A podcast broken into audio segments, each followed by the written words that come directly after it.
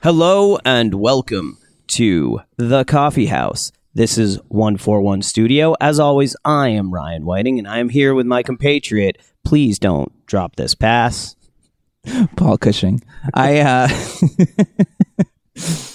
I thought I thought about it. I thought about mishandling it. I thought about my feet as bricks, but somehow it was nice and soft and feathery and right into the space that I needed to be in. I uh I don't do much, but I can put a very uh playable ball on your feet. In very playable and informative, informative ball on my feet. I, I couldn't help but want to do the thing that you asked me to do. Right, right. Oh, oh off my shin and away. um, so welcome back. Um, we are here to uh, post mortem the the World Cup and the final in which Argentina won in penalties, and probably one of the best finals in modern history. I would say.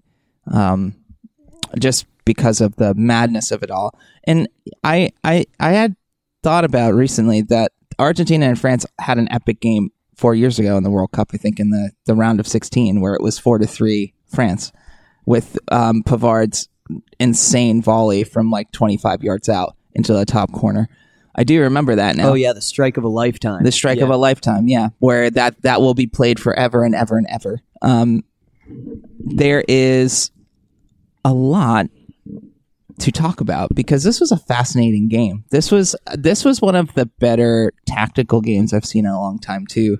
Um, as someone who watches that part of the game consistently, um, but I think we wanted to talk about um, what happened and all of the details of of how um, this game made it to penalties too, because that's a fascinating thing that occurred as well. Where uh, where do you want to start? Ooh, I think we have to start with. I think champions go last, right? Goat goes last. Goat goes last, right? Yeah, the goat goes last. And we're talking obviously of uh, Mr. Messi. I feel he has cemented his his place in the pantheon. Not to say that he wasn't already there, because I believe even if they did somehow lose this match, that he would have been there anyway, because he made it to two finals, has won multiple Champions Leagues, is one of the greatest goal scorers and playmakers of all time, easily. And um, he's still playing at a really high level. I know people think he's dropped off. He he hasn't. He well, hasn't. I think he goes from three to maybe higher, and that's about as hard as it gets. I think I think uh, th- once you're there, I feel that at that point there's the, there is no no um, one can ever take it away from you. Now regardless of how good a player is, you you know, you are one of the best who's ever played. While already being one of the best, you get to have a claim at being the best, you know? Yeah, I think too there's no once you make that that point, there's no like they're all one, you know? There's yeah. not like a yeah. one and two and three. It's they're all one, you know. Different eras and generations, but they're all one. And there are tiers below that, but we can we can talk about that as maybe we, someday we'll make an all time ranking for ourselves. Ooh, could do that, or yeah, we could do that, or we I, could actually, you know, I'm just gonna spitball ideas right here in the middle of a. Mm-hmm. Maybe we come up with a uh, top 100 strikers alive today, or mm. playing right now kind of deal.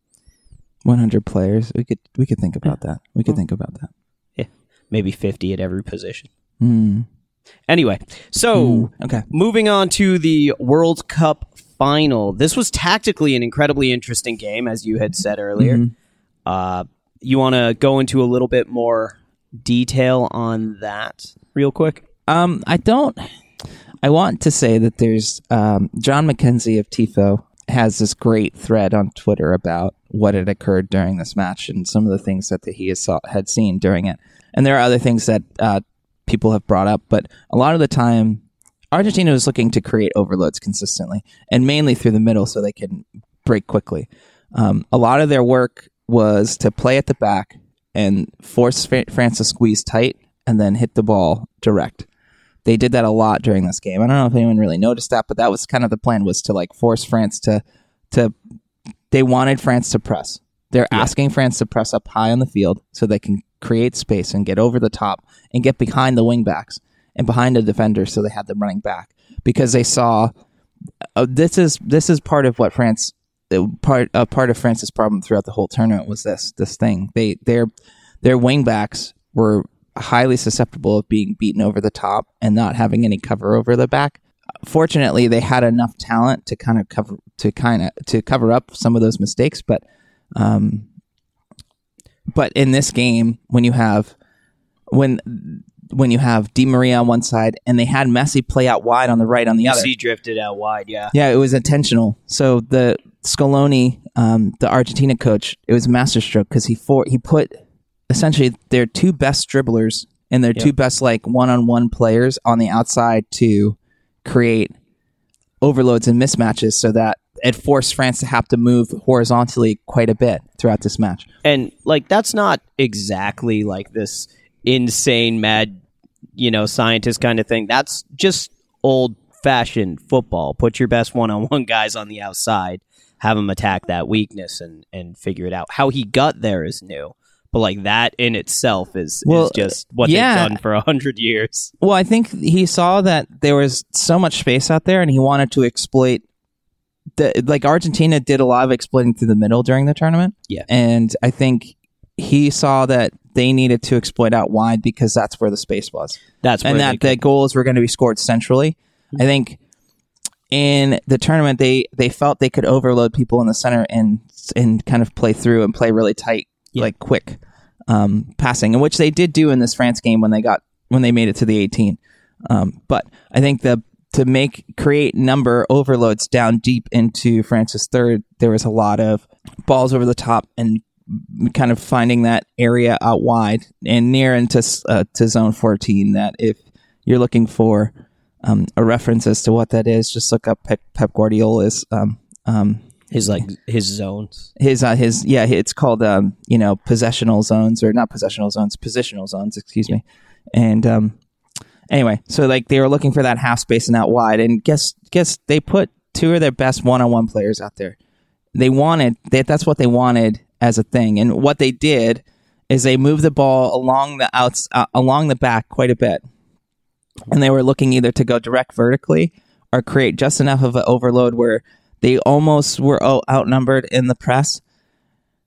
And they would swing it with one ball across the other side of the field.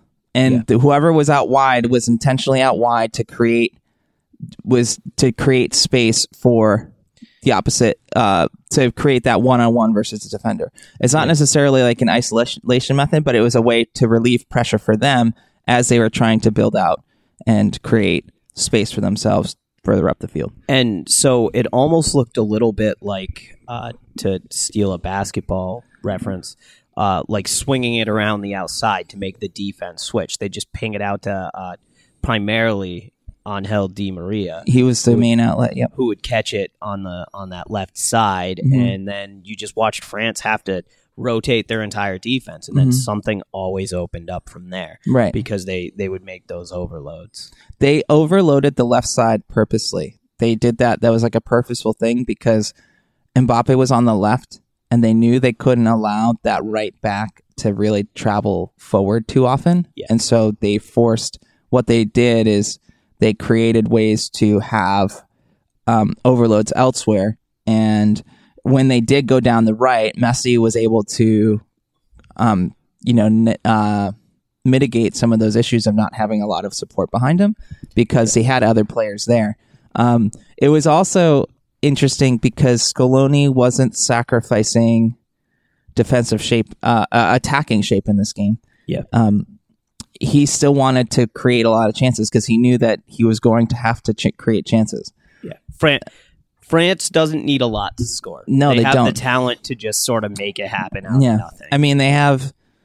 I mean, they even without Benzema, they still had. I mean, Giroud was still very good. Giroud's a very serviceable player. He's He's he's, like still very as good. solid as you can. Get. Yeah, I mean, you talk about a link-up player, a guy that foils well with Mbappe in a lot of ways. Um, you know, because that's the kind of player Mbappe he he's uh, he's brought up many times as the kind of a player Mbappe likes to play with. A guy who knows how to link up, knows how to drop the ball down, so he can be in other spaces and and um, yeah, um, and they intentionally set that up. So what would happen is they were um, when like certain movements occurred, like the uh, the left back of France um, either pushed up or uh, Theo Hernandez. Um, Mm-hmm. He either pushed up or you know decided to uh, overlap um, Mbappe. There was like a set set of rules that the defenders for Argentina had to cover cover spaces. So there would be times that the right back would cover Theo, but a lot of the times it was the right back, and I think it was Otamendi. It's either Otamendi or Romero. They they had the right back on Mbappe one on one, and then they had zonal coverage behind. So if the the defender was um, not able to deal with Mbappe, there was a second player there always. So it was always always essentially a double team for Mbappe throughout this entire game, even though he did have a hat trick in this game and Yeah. scored his penalty in the shootout.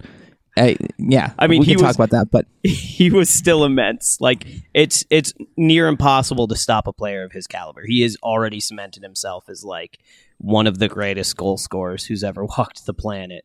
Um, he's 24 today. yeah, I so looking at this game plan, I was like, this all sounds very familiar. You want to know who did this? And they got a, I want to say it was a, a draw out of it. This is uh, Eddie Howe did this against Manchester City. Maybe not exactly like this, but he he didn't mark Kyle Walker.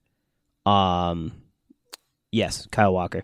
Uh, with Allan Saint Maximin. He let Allan Saint Maximin stay wide like that, and when he would drift, when Kyle Walker would get forward, Joelinton moved out on the wing to Right. basically pick him up. Right. And it's that same kind of like, no, I'm, I'm, we're gonna keep hitting you on this counter. We're just gonna keep, you know, we're as soon as we get the ball, we're already in offense. You have to work for it, but we're not gonna. right. Theo, Theo, they left Theo Hernandez, Hernandez, um, Hernandez, Hernandez, Hernandez. They left um Theo Hernandez um uh, until the, he made it to the final third. They just left him free Yeah. the entire match because they they knew that the real danger was Mbappe. So like so if you decide to press Theo Hernandez, you're opening up space for Mbappe, and the the one thing they wanted to do was not give Mbappe space. And Theo at the half field line, what is he really gonna do to you? Is he gonna play a ball that's gonna beat you from there? I mean, maybe, but if he does, good for him. I mean, he has to hit a perfect ball. Like he he has to play in a way. He's not that dangerous. He's a dangerous player, but he's Yeah. not the player that is going to score the goals. Right. And if he does hit a perfect ball to Giroud on his head and they score a goal, you have to applaud them for it. You know, and Right, and you have hard. to take those chances. As if you're Argentina, they were Be brave. Fr- Francis was a form physically dominant team. Yeah.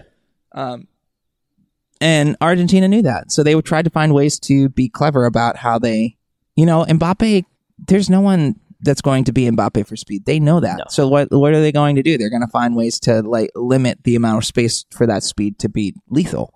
And they worked for 80 plus minutes.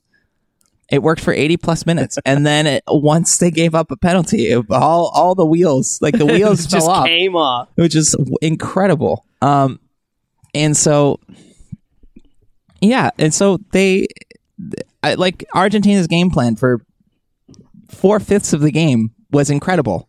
Four fifths of the game was incredible, and like, and they completely dominated France for that good that that amount of game. Uh, it took France's substitutes to come in for anything to really change in that game, and um, And much like Jason, he's just n- never quite dead. And France was never quite dead. Like we said earlier, it does not take them a lot to to get a goal.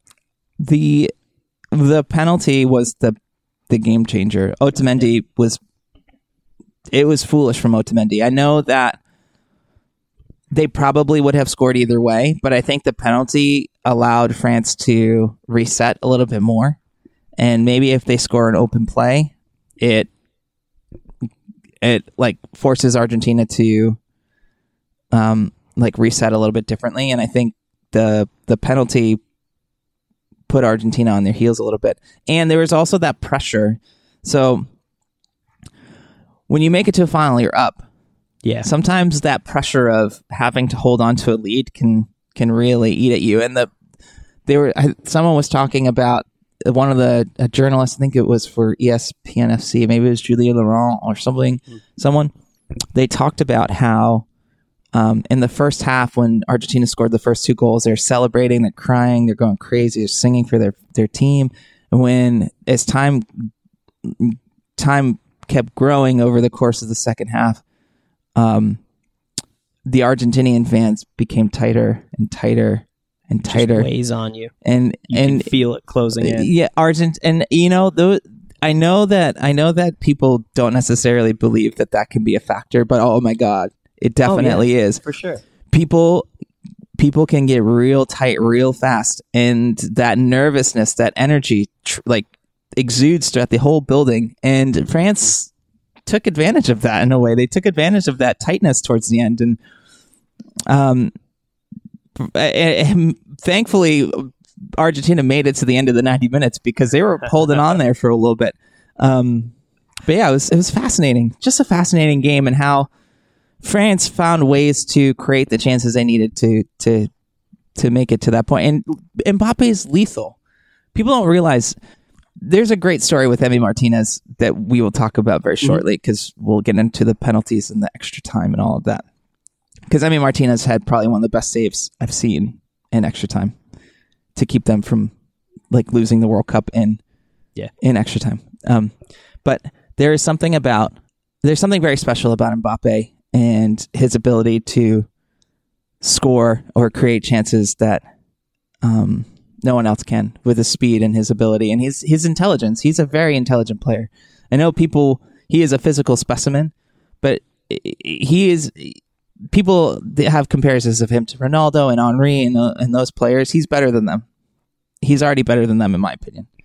And if he were to move to France, uh, to Spain, to play at Real Madrid or, or Barcelona or one of those teams, he would be a freak. He'd score so many more goals. And France, France is a much more physical league. People don't realize that. A, a league, a league like like La Liga, he would score more goals. I can promise you that because that's what happened to Ronaldo. Ronaldo went to Spain and he became a freak of nature. Right. Like Messi doesn't have as good in numbers in France, but that's because that is best. That league is more physically robust, and it's a little bit more difficult to to compete in that league sometimes. Right. Uh, so it's it's kind of like the, and obviously different levels, but kind of like the championship where you don't necessarily have all the most technical players, so you kind of make up for it with physicality and you know grit. I Mhm. guess is the nice way to put it. Mm-hmm. But yeah. So, do you want to go to Emi Ma- Martinez from here? Well, I, we can talk a bit about the extra time and how the extra time was more of the end, more towards the end of the game, the last 15 minutes than it was um, the first 80. And Argentina created a bunch of chances in the same way that they did. And can I tell you, uh, the the the changes that Argentina made from the start, where they had Angel Di Maria and Julian Alvarez, were such good changes because you realize that the the guys that were starting for them initially um were they just weren't ava- really available. Lautaro Martinez had chances and he he kind of duffed a lot of them and he looked very slow on the field like as if almost the moment was too I can't I won't say the moment was too big for him. They're all superstar players. It he he looked lethargic. He looked Yeah. A little bit slow in that field and it it was a sign too. Julian Alvarez covered a lot of ground and Yeah, we should we should talk about that. Part of the so he played up top, Mhm. and part of the strategy was part of their tactics. Argentina's was he would drop into midfield Yeah. to cover when they would do all the rotations on Mhm. Mbappe, Mhm. and then he would get forward hmm to go join the attack. Mhm. He probably ran, and I haven't looked at the stats on this. He probably ran more than anyone else in the game. Yeah, he and uh, Mac Allister, another Yeah. guy who was excellent for them. He he had one mistake. I remember watching. He had this crazy back heel where he like they were in like the middle third and he back heeled about twenty yards, and I'm like, what are you doing? And it, I think it was his only mistake of the game, really. Yeah, it, Other it was that, like a was- looping back heel. He like like kicked it up and back, and it was just it was bad. It yeah, was not a good choice. It was they put players under pressure. I was I was oh, in a way, I was grateful to see nothing come of it because he had been so good in that game at that point, and throughout the entire game, he was excellent.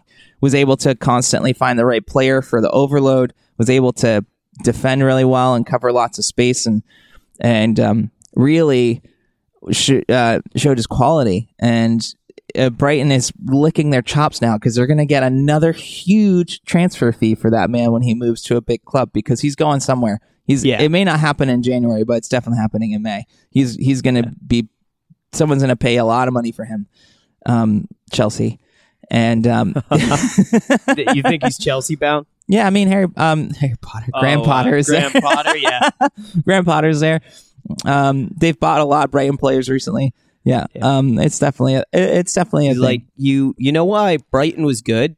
Because we had good players. yeah, Like, yeah. They're, my I mean, tactics are okay. yeah, we had good players, really good players, and they still do. So, yeah, I think the extra time, and it was another sign too that France had grown into the game, and Yeah. uh, you know were just as dangerous at that point as um, Argentina. I think Argentina also knew that they didn't they didn't have they didn't have a lot of legs left. They they were pretty gassed by the end of that match, and France that's where France really took over. Right. France can run forever. Mm-hmm. Essentially, I've never seen Mbappe get tired. He never is tired. Yeah. He he pleaded with his teammates at halftime when they were down. I think he Yeah. was one of the main reasons why they they um, pushed on and and made it so close. Right. For for better or worse, he's kind of the guy for his teams. Like PSG and France and you know, whenever you have a a striker of his caliber, you get to be a little bit the emotional leader sometimes. Mm-hmm. and I think you can see that sometimes in the character of the teams he's in. A little inconsistent. He's only 24, you know, but Oh I- yeah, I mean, he 24. He's still growing. I think Yeah. he's only going to be even better. You think in in in the United States in four years? You think he's he's going to be 28? I mean, yeah, that that would be his time. Yeah, I think it, there's a chance they could win it again in four years, and that would Yeah. be two and three. That would be pretty special. I think winning one is special enough, but Making winning one and, and making a final is is enough to be considered like- making three finals. right it was crazy. I mean, he has the other supporting talent around him, and Yeah. they're going. There is no drop. There will be no drop for them in four years. They they're Giroud won't be there, but they'll have somebody. There's plenty of French strikers coming up. they have plenty like midfielders, defenders. I think the only real area that that could be a concern is a goalkeeper position. But I mean, I think Lloris will be towards his twilight. I think it'll be 38 or 39. But they that's, That's still, still reasonable adequate. it could be adequate enough. We'll just see how he continues to. Yeah. But there's a whole, yeah. There's a whole. There's a they they're going to be fine. Yeah, there'll be no drop off Yeah. in the next four years. And same thing, Argentina is going to be okay for a while too. I mean, they don't, they won't have the greatest of all time, maybe, but he have- is, he's talked about he's still going to continue to play. Is he? Yeah, he's no longer retiring. He's like, Oh, I'm wow. going to celebrate as a champion. So he's going to play for a little, while- little while longer. Which, uh, yeah, honestly, yeah, the goat gets to do whatever he wants. right? And honestly, you just start like if you're the Argentine Football Federation, just start start booking friendlies in the next six months. I know you're going to make so much more money than Right. you've ever made in your Just- entire life. Book friendlies. Be like, Messi will come. It's going to be over summer break. Messi, tell PSG you're not going to be there. You're just going to go play games with Argentina, with their kids, whoever, and just you know bring the bring the uh the trophy. Just Right. put it in midfield. Be like, Right. hey, this is why we're doing this. this is our victory tour. I love it. I love it. Yeah, and I mean they're they're probably licking their chops with Adidas. They're probably licking their chops over everything. That that that they'll probably set themselves up for the next generation. Hopefully, hopefully they can. Well, they just got like a million beers. So They did. yeah, uh, remember Budweiser? Oh, that's right. So right when they couldn't send beer to the World Cup, They sent like, a "All right, million." Whoever wins gets all the beer we were going to send to Qatar. So Argentina is fueled by Bud right now. oh my goodness. yeah, I, the Argentinians were like, "Yeah, this is so good. This is- Bring Coca Cola here again, why don't you? Oh my god. this is okay, I guess. Um, it's free. yeah, it is. Um, It is free, and they like to have a. They talk about it, them having a good time. Whew. It, the party is still going. Oh yeah, four million people were roaming the streets. They were on the highways. It didn't matter. They were everywhere. It was um, I seeing some of the photos. It was absolutely incredible. I mean, the fact that the players had to be put on helicopters because of the the danger of the situation. Not that the people were going to be like having be dangerous with the players, but it was just a very Right, like just a crush. just There a crush. They're just yeah. trying to be careful with everyone and uh, crazy. uh, craziness. Eh, I mean, and talk. I mean, oh man, They've been waiting. So, like, there's always been that. Well, he's not Maradona, right? He's not Maradona because he never won one, and now they can kind of embrace him in the same way, especially since you know Maradona is no longer with us, yes. with us. Yeah. R.I.P. So they so they can now they have their a new guy that they can bring wherever, and he is the the Argentine football hero. Yeah, yeah. I, I, it's it's funny uh, that passion, that Argentinian passion. I think that's part of why Messi also isn't, um, like it wasn't part of that whole conversation because Maradona carried that passion with him as he Yeah. played. Messi is more a little more reserved. He's not necessarily, he's not necessarily in the mold of.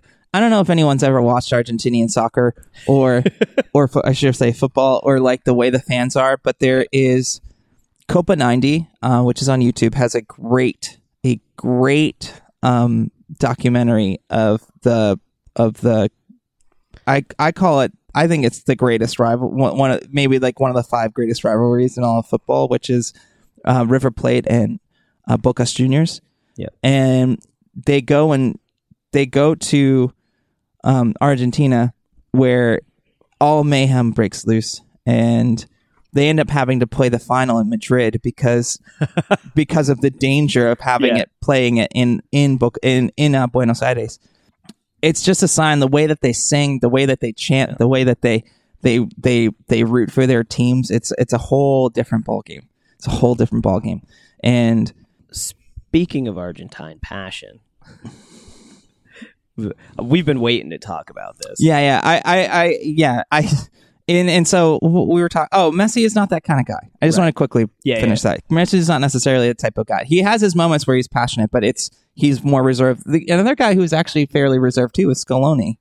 Yeah. In a way, they needed that calmness from their their coach. Like when they won, he you could see he kind of just sat there and was like, "Oh, what just happened? Did we just actually Right. win it?" just sort just of deflated. Like all his energy had been spent on on being calm. and then he then he got emotional. It was like it took a couple minutes, and then he started crying and did the whole thing. But I mean, he wasn't like screaming, or he wasn't that typical like they Yeah. they sing with their hands and everything. And, um, yeah. So yeah, Messi is, not, and I think that's hard to embrace sometimes. Um, and the fact that he moved to Spain at fifteen. Um, there's a lot of there are a lot of reasons why the Argentinian people didn't necessarily connect with Mr. Messi. Well, Um, he's it's when you are so talented in a way that is near impossible, Mm-hmm. like Messi is. Mhm. Like everyone can look at Mbappe and understand why he is who he is. Right. To continue this comparison, he's he's big, he's fast, he's strong. He outruns everybody, and then he and then he goes and scores goals. Right. Mhm. Messi is not that. He's fast, yeah. He's technically gifted, but he's just there's something dreamlike about his talent, Mm. something surreal Mm. about it, and that's also hard to embrace. It's like Steph Curry. I mean, he's taking one-legged fadeaway three-pointers and you're like that's not real. Like and it is or he's like taking uh like like normal shots from the you know the logo at the center court just Right. casually as if it's just a regular shot from 15 feet. Right. Yes. and and it's hard for uh, i know a lot of old basketball players essentially to be like like they sort of don't respect steph in the same way they respect other players because it's just well that's not real. Like that's not a thing people do you know? But he does it and and that's messi Yeah. it's not a thing that people do but messi just does it. So unique. Yeah. Yeah. and we'll go we'll, we're gonna come back to him. Don't worry. Yeah. but we do want to talk about argentine passion and we want to talk about i want to talk about specifically as a goalkeeper and a goalkeeper coach i want to talk about emi martinez. Because former gunner. Former gunner Emi Martinez, who there's always this running gag on social media with Emi Martinez and like these memes about he's his his uh his uh, his chip on his shoulder for having to leave Arsenal and go somewhere else. Like and it's really funny. And in a way it has fueled him to be where he is today. Yeah. Um I, I think uh, so much like every grill cook I've ever known. Um, he's probably fueled by caffeine and rage. There's something. There's definitely something happening there. Um, there's uh, he's he's a throwback in my opinion. He's a throwback in a sense that he, is built on his wildness, but Yeah. controlled wildness. He knows when to use it and when not to use it. Because I think he also is very calm when he needs to be as well. Right. Like he, they don't play out of the back with him because he's a wild man when he's in possession. It's because he's actually very calm and they trust him very much. his he uses personality. his wildness comes out when it becomes mano a mano. Yeah. You know, it becomes one one v one. It becomes this. I have to go there Yeah. to psych someone out because I may not beat you physically, but I'm gonna beat you some way else. Yeah. And even though he is a giant of a human being, he's like six. He's built like a linebacker in a way. Yeah. He's like six five and two thirty five. He's like a big dude, Right. like big big dude. So like those types of things, you know, it's it, it started last year when they went to Copa America and they had the penalties. They had penalties against Colombia, and there were no fans in the stadium, and you could hear him talking the loudest trash ever. Just constant shit. like seriously, like he saved Jeremy uh, Yerry Mina's penalty because he's like, oh, you you who the fuck are you? Like you're Right, a pussy. like, you're a you- pussy, and the referee had to be like, you can't say that. Like you Right. can't. He's like, who are you? What are you nervous? You're nervous. I bet you're nervous. I'm gonna save this on you. I'm gonna do this. I'm gonna do that. I'm gonna do this, and kept going, kept going, Right. And he just was calm, saved the penalty, got up, just looked at him. And then Right. the next guy comes up, he's talking a whole bunch of trash. Yeah. He's like, "Oh, you're not going to hit this. You're not going to hit this." Yeah. And the thing is, is that the players have this like heightened. You you put them in this heightened emotional state, and now they have to deliver in this heightened emotional state. It's why Right. Harry Kane missed his penalty against France. By the way, Yeah.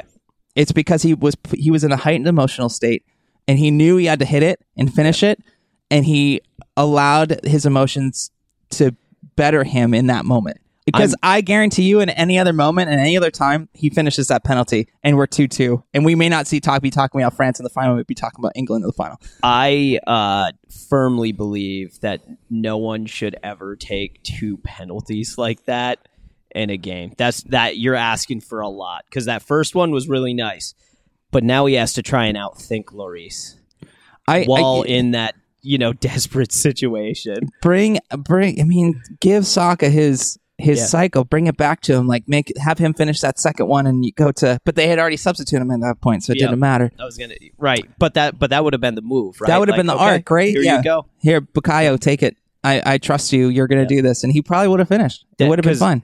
You know that's uh, that's a full on like sports anime arc Yeah. right there. Yeah. and that's the kind of stuff that wins championships. Yeah. Um. So back to Emi. I, I I wanted to bring that up. Is he knows he knows that. So I'm gonna get a little in depth here, but Yeah, I, in my opinion, okay, as a goalkeeper coach, in my opinion, as a goalkeeper coach, penalties are zero sum game theory. Mm-hmm.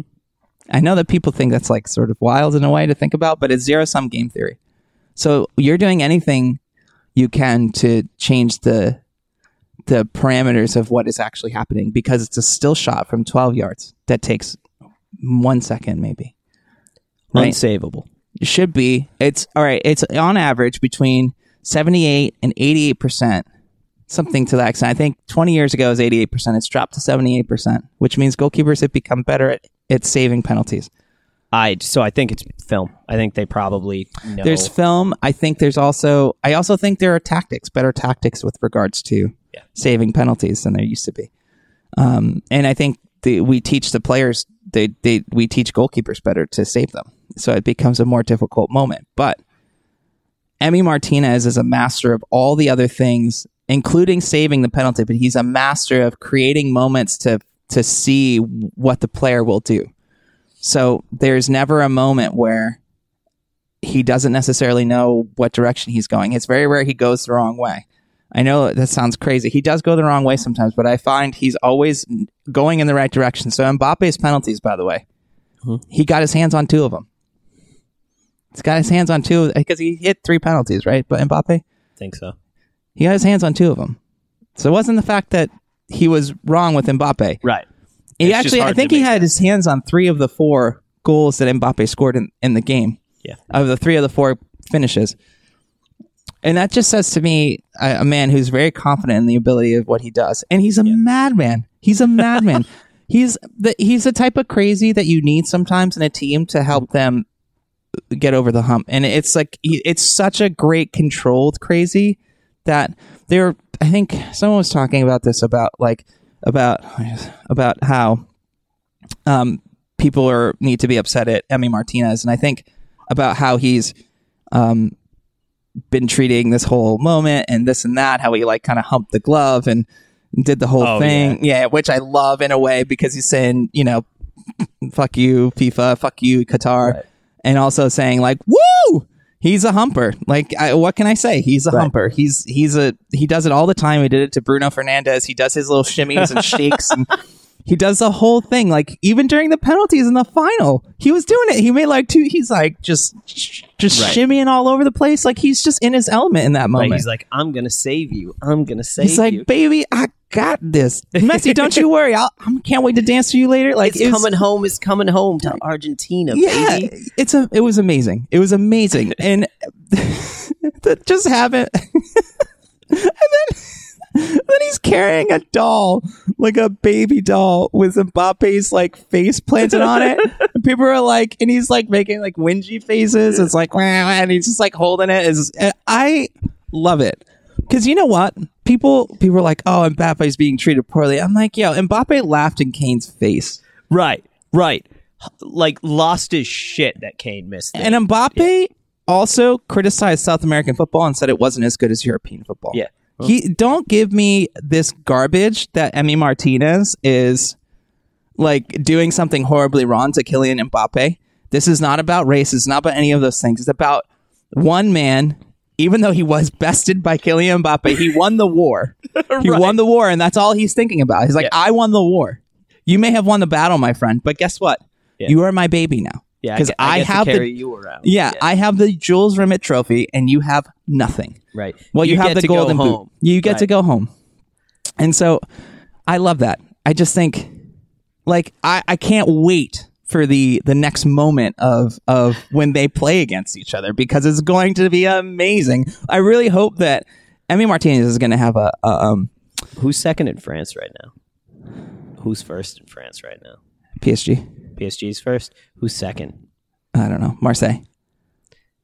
If you're Marseille, you just if Marseille had any money, I would say yes. right. You should you should go get Emi Martinez. Oh man, I, I think Mbappe would stay in France just to. right. Just like okay, all right, I get it. I need to ruin this this you're my man for three or four Okay. years. Yeah. Yeah, I'm gonna score a hundred on you. if if I'm a, if I'm a team that is needs a goalkeeper Mm-hmm. at a big big club, that's a dude I want. I think there's two, actually three.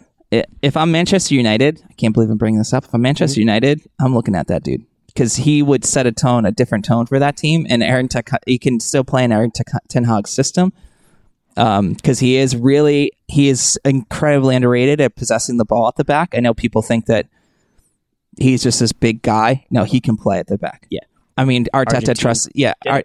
Argentina did, and Arteta trusted him to play at the back. They scored goals he- that way. He turned somebody in the final.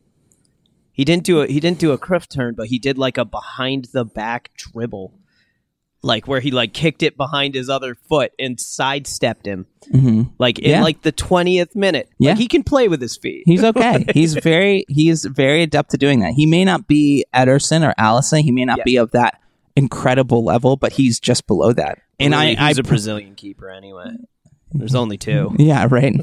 And so and so they I think whoever someone is going to sign him and Aston Villa is not going to be able to charge that like they'll be able to have pay someone's going to pay him some money, but it's not going to be ridiculous cash for him. And it'll be a deal. 25, 30. Yeah, 30, which in this in this day and age is actually a good price, I Yeah. think, especially for a World Cup winner who is actually a really really good shot stopper and is got that edge to him that you need as a as a big team in my opinion. and this is for free Aston Villa. Take let's say 5 to 10 million of that. Go buy Matt Turner from Arsenal. Just continue continue the former Arsenal keeper thing you have going on. Keep the rest of it, maybe invest it in I don't know, somebody else. You know who would be a good choice? Weston McKennie. Oh man, you're you're you want Aston Villa to be the uh, American No, the that's second actually American club thing. two incredibly good moves. Yeah, it would be good moves. I mean, as they, Aston Villa has been talked about for Weston McKennie. That has been Yeah. a thing. Yeah. Um, the Matt Turner thing, they're gonna have to pay more for Matt Turner. You think so? Yep. Ten mil? Yeah, that's what Arsenal paid for him. Okay. Uh, they're gonna oh, have to pay more. Oh, Yeah. jeez. They're gonna have to pay like twenty. Oh God, yeah, because he he is by a lot of like publications and journalists like the second best keeper of the tournament. Really? Yeah, they they graded him incredibly favorably. I mean, he was great. I mean, part of the reason with America, uh, the United States, were able to play the way they were is, is because of him. You want to know what actually was like a weirdly, and I know we're off track, but uh, what was a weirdly important part of the United States attack? Matt Turner's distribution His long distance distribution too is very good. Is excellent. It's Yeah. one he that's uh, Mikel Arteta has uh, talked about that a bunch, and that he's improving in his short game. So he- I would not doubt in the next year or two that he is going to be a very there could be a competition at Arsenal in the next year or two because uh, every time I've seen Matt Turner play, I feel he's improved as part of his game, and Mikel Arteta is going to improve him. I know Mikel Arteta's. I don't know if they're going to win a title at Arsenal. Like, I don't know, but he has brought them back to a point where they could can compete for a title consistently, and I think that's a big deal. And I think that's a very special thing. He's going to go to Barcelona at some point in time of his life. That's going to happen because Arteta? that's yeah, because that's part of the whole thing. If Xavi doesn't work out, I think Arteta is the next guy. Arteta's next. Yeah. Anyway, That'll be fun. So there's really only one last thing on our docket. Mr. Messi, Goats go last. Goats go last. we You need want- to. Do, uh, go ahead. You start. Me? You want me to start? Yeah.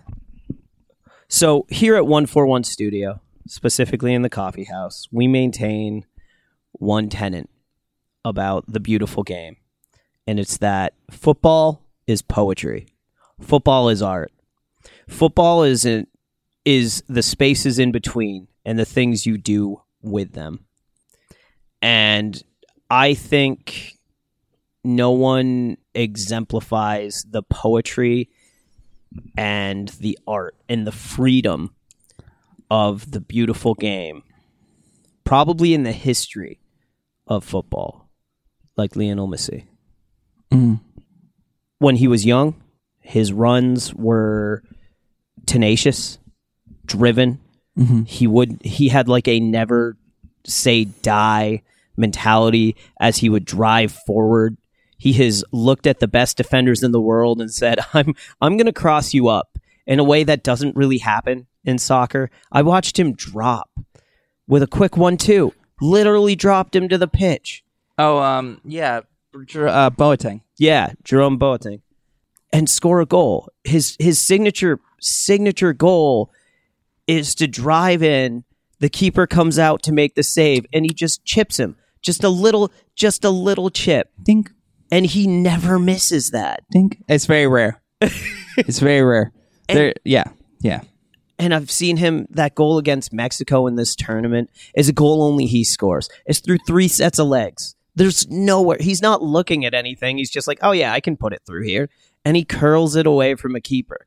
It's a goal that only the greatest of all time can score.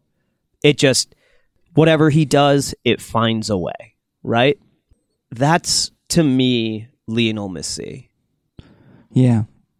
Yeah. Messi is it's hard there are times it's really hard to describe what he does because um or to under, fully fathom and understand what he does. And that's why that's uh, one of the reasons why I think he is the ultimate definition of poetry in the game. And why it's the game is so special is because you no one no one sees and understands the game that he the way he does. And maybe no one else ever will fully understand that. And there's something very special about that. Um, and there's a way in which he goes about the game.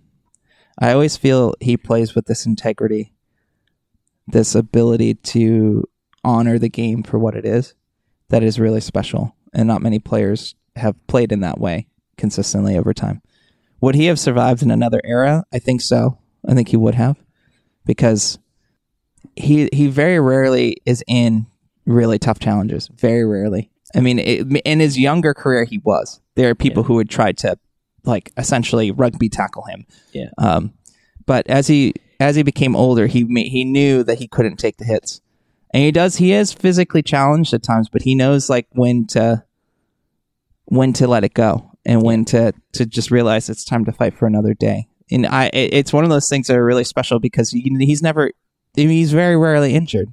Yeah. He's very rarely seriously hurt. Like there are, he's had his injuries over the course of his career, but not Yeah. for such an. He was never gone for a year. He's never gone for eighteen. Yeah, months. actually, I can't think of a single time. He was gone for a couple months at a time, like one or two months at a time. And so it's just something very special about his ability of to know that, like he can't. He he knew his frame isn't giant, huge, and this is not also to say that he's not a physical specimen because he made sure he took care of his body to the Yeah. the like the nth degree that he treated his body with the care and um, meticulousness of how he sees the game. Um, But it's kind of a little rare to find a player of his stature and caliber that at no point was ever on like top 50 most athletic player in their game. He's probably he's probably never been top 100 like most physically dominant players in his game. He's always been small, he's always been quick. He's strong. I mean for a little guy, like he's he's pretty strong, Yeah. but he's never been considered the most athletic guy on on any any pitch. he's he's a freakishly good athlete going laterally. Yeah. like he's a freakishly. He just knows how to move laterally really, really, really well, and he just knows his. He knows how to you know keep the ball. He just knows how to you know get. He knows how to you know blow by people. He knows how to beat people, and he knows how to protect the ball when he needs to protect it.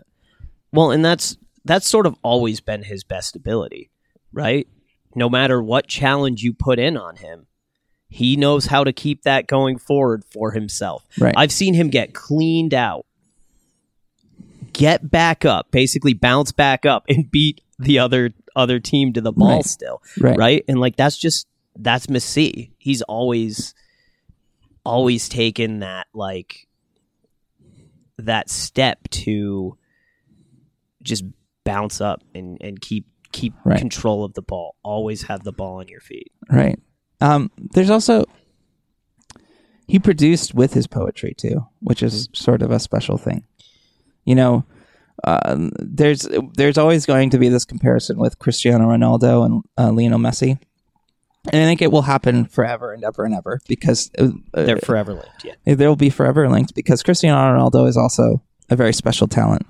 The reason why Messi is the special player and why he's a different caliber, I think, is because Messi is the nature of the game. Like he is the unique nature and poetry of the game, like personified. And Ronaldo is the intense industry and deficiency of the game, maxing out every little bit of, of who you are and being able to change um, every bit of it as you can um, over the course of time. And it, and they both have had their periods where everyone's like, "Oh, he's the greatest. He's the greatest. He's the greatest." And I do. I think Ronaldo is very close to that pantheon. I think he's like right on the edge of it. You know, Yeah. I think if he were somehow to have made the final, it would be hard not to deny him of that pantheon. Even then, I still think he's probably there. Um, ultimately, because of the way he's produced and the amount of goals he's scored over the course of his club career, because not many people produce the way he does.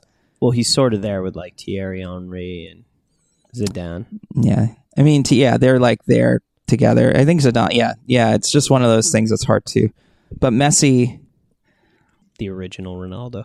the original Ronaldo, I think is with those guys. I think he's with like Messi. In my opinion, just watching him play, he, I mean, it's just he never was healthy. He would he talk about a man who, Yeah, It- injury was really derailed by, yeah, or yeah, career was really derailed by injuries. yeah, um, and just people kicking him Yeah. pretty nastily. Um, anyway, um, I think Messi is, of course, now my words are lacking with him because of his specialness. But I think I'm gonna I'm gonna get to I'm, I, this might be slightly X-rated, but we're gonna go with it anyways. Um, you ever been with a partner? Oh boy. Here we go.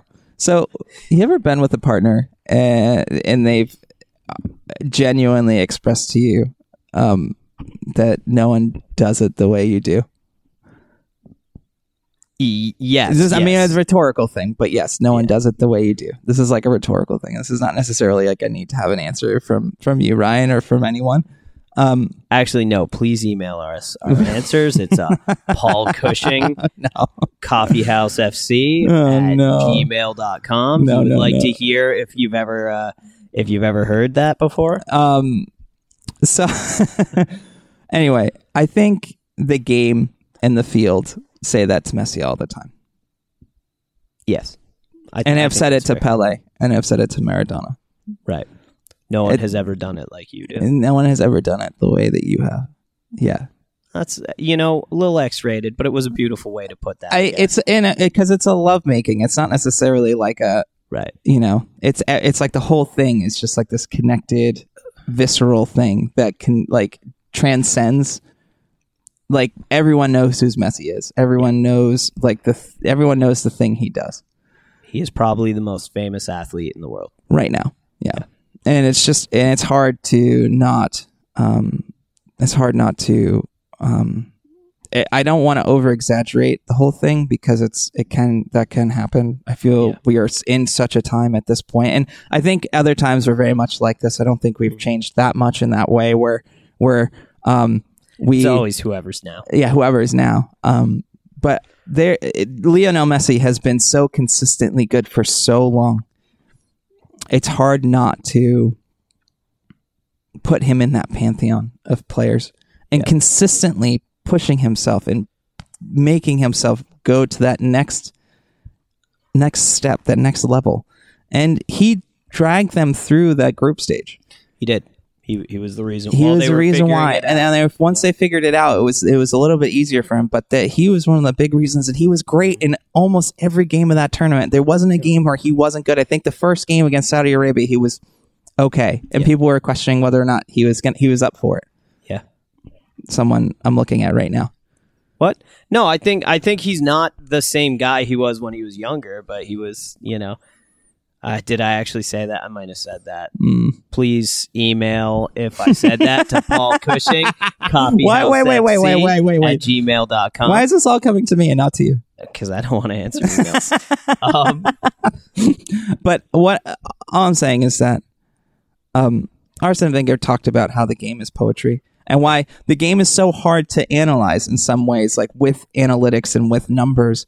Um, and we can use numbers to help us, but it doesn't define what the game is. And I don't know if there'll ever be a true way to um, design how the game um, will be seen in a way where it's perfectly analytical, like baseball or basketball or or uh, some of the other sports that occur. And in a way, I love that. I love it. Um, you can determine whether players are good or not, but you can't determine how teams will win and lose games. And I think Messi is the personification of that in a lot of ways. Analytically, he's one of the best players who have ever existed. But and it it shows on the field, but he also does things that no one that you can't put in analytics, you can't put in numbers, you can't put you can only put in words or even with a lack of words, but in just a visceral vision and understanding of what you believe the game is. Yeah. And it's not to say that Cristiano Ronaldo is not also the same thing, but I think that vision is Lionel Messi. so In my current, you know, and it's not to say that Maradona wasn't also brilliant. I was able to watch Maradona at the end when he was just when he the the drugs had sort of taken hold of his body in some ways, and he was still great. He was at the United States in '94, and he uh, um, they drug tested him after he scored a goal in Foxborough Stadium, and he had this deranged look on his face. Um, and he was essentially that was the end of his career. Right. That moment. Um, Hey but Maradona, you're ninety percent cocaine. That's not you have like. but Yeah. so, I think to sum it all up, and because they are forever linked, one gets the feeling that Ronaldo would have been successful in any sport he pursued. For Mm-hmm. Messi, there was only ever football. As always, this is one four one studio. All hail the trash fire. Thank you for listening to the Coffee House. Thank you, Messi. Thank you, this World Cup. Also, I thank you because I want to make one little point here. Oh. Thank you because you brought a lot of things to light that we needed to see. Not only about this game, which is beautiful, but also the the the trash fire that is happening also around the world and all these terrible things that are happening. Um, thank you for bringing those things to light because there are things that we continue need to continue as a human race to grow and, and learn as people. So thank you for that. And thank you, Infantino, for being a complete knobhead. An absolute Bond villain. Yeah, ab- he does. He looks like Doctor No, doesn't he? Yeah, he's an uh, He's. Doctor No. He Yeah, talks like a Bond villain. yeah. Thank you, Infantino. Um, and thank you for the coffee house and for One Four One Studio for having this space so we could do this World Cup. It's a big deal. The fact that we made it through this whole World Cup, it's. I feel. I hope it will grow us into bigger and better things as time goes Did, on. did you just thank the studio like it's not us? Yeah, the studio is a thing. It's it's a living being. It constantly changes. So let's not. Well, well, that's It's real hot right now. it, it is. Yeah, One can imagine it as some kind of house-shaped monster. it is nine. It's like about. It's almost ninety degrees in here. It's it's hot. It's It's, fucking- properly hot in here. I'm not joking. Yeah. it is really warm in here. Um, I think next time we're gonna have a fan and like uh boxers and t-shirts, and I, I- think we'll just record that way from now on. yeah, and, and you just get you just get ambient fan noise. Yeah, the whole time. Um, but thank you, and um, all hail the trash fire. All hail the trash fire.